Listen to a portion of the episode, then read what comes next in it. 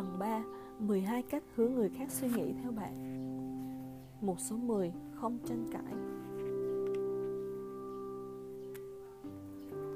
Từ đêm đó trở đi, Tôi đã biết lắng nghe, Chú ý quan sát kết quả của hàng ngàn cuộc tranh luận.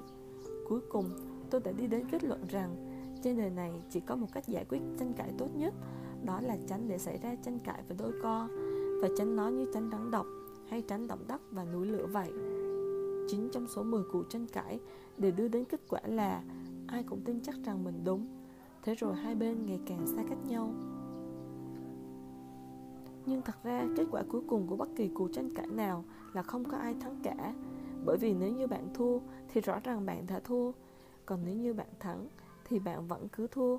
Tại sao thế? Đơn giản là khi bạn thắng một ai khác thì bạn chứng tỏ rằng kiến thức của đối phương kém lập luận của anh ấy, đầy những lỗ hổng và đầu óc của anh ấy có vấn đề.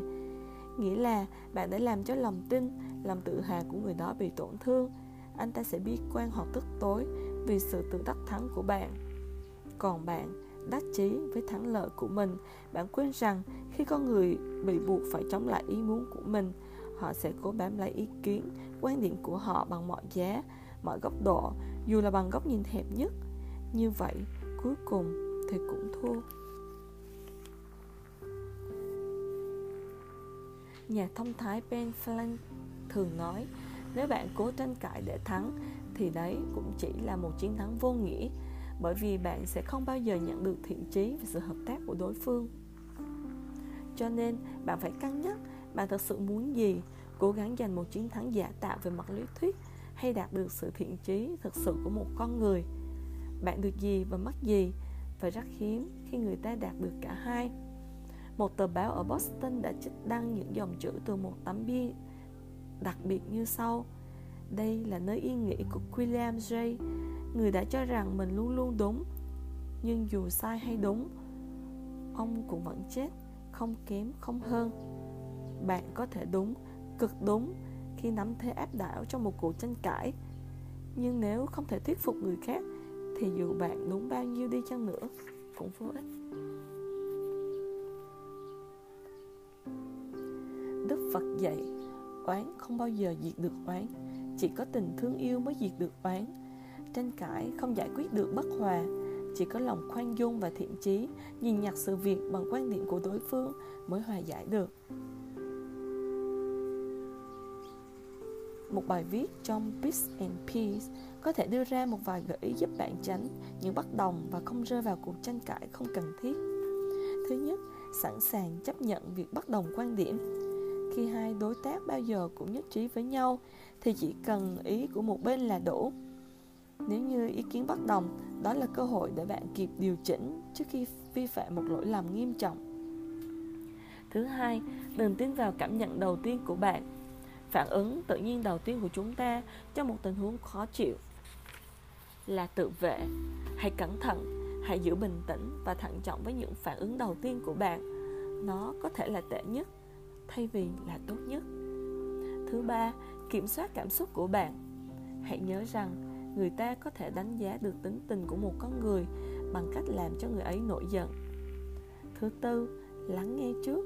Hãy nhường cho đối thủ của bạn một cơ hội chia sẻ hãy để cho họ nói hết. Đừng ngắt lời, tranh cãi hay tự vệ. Vì như thế, chỉ dựng lên những hàng rào chia cắt. Hãy tìm cách xây nên những nhịp cầu chia sẻ, cảm thông. Thứ năm, tìm những điểm chung. Khi nghe đối phương trình bày, trước tiên hãy chú ý tìm đến những điểm mà bạn tán thành. Thứ sáu, trung thực nhận lỗi. Hãy nhìn nhận những sai lầm của mình và xin lỗi. Điều này sẽ khiến cho đối thủ mất vũ khí và sẽ giảm bớt thái độ chống đối thứ tám, hứa xem xét lại cẩn thận ý kiến của đối phương. Hãy nhớ rằng, đối phương có thể đúng, việc tán thành ý kiến của họ ở giai đoạn này sẽ dễ dàng hơn. Nhiều so với việc chịu đựng cảnh họ vỗ tay nói, chúng tôi đã tìm cách dạy bảo ông, nhưng ông không chịu nghe. Khi khả năng thất bại xảy ra, thì bạn cứ khăng khăng theo ý mình. Thứ chín, thành thật cảm ơn đối thủ về sự quan tâm của họ. Bất cứ ai mất thì giờ tranh cãi với bạn cũng đều quan tâm đến những chuyện bạn đang quan tâm.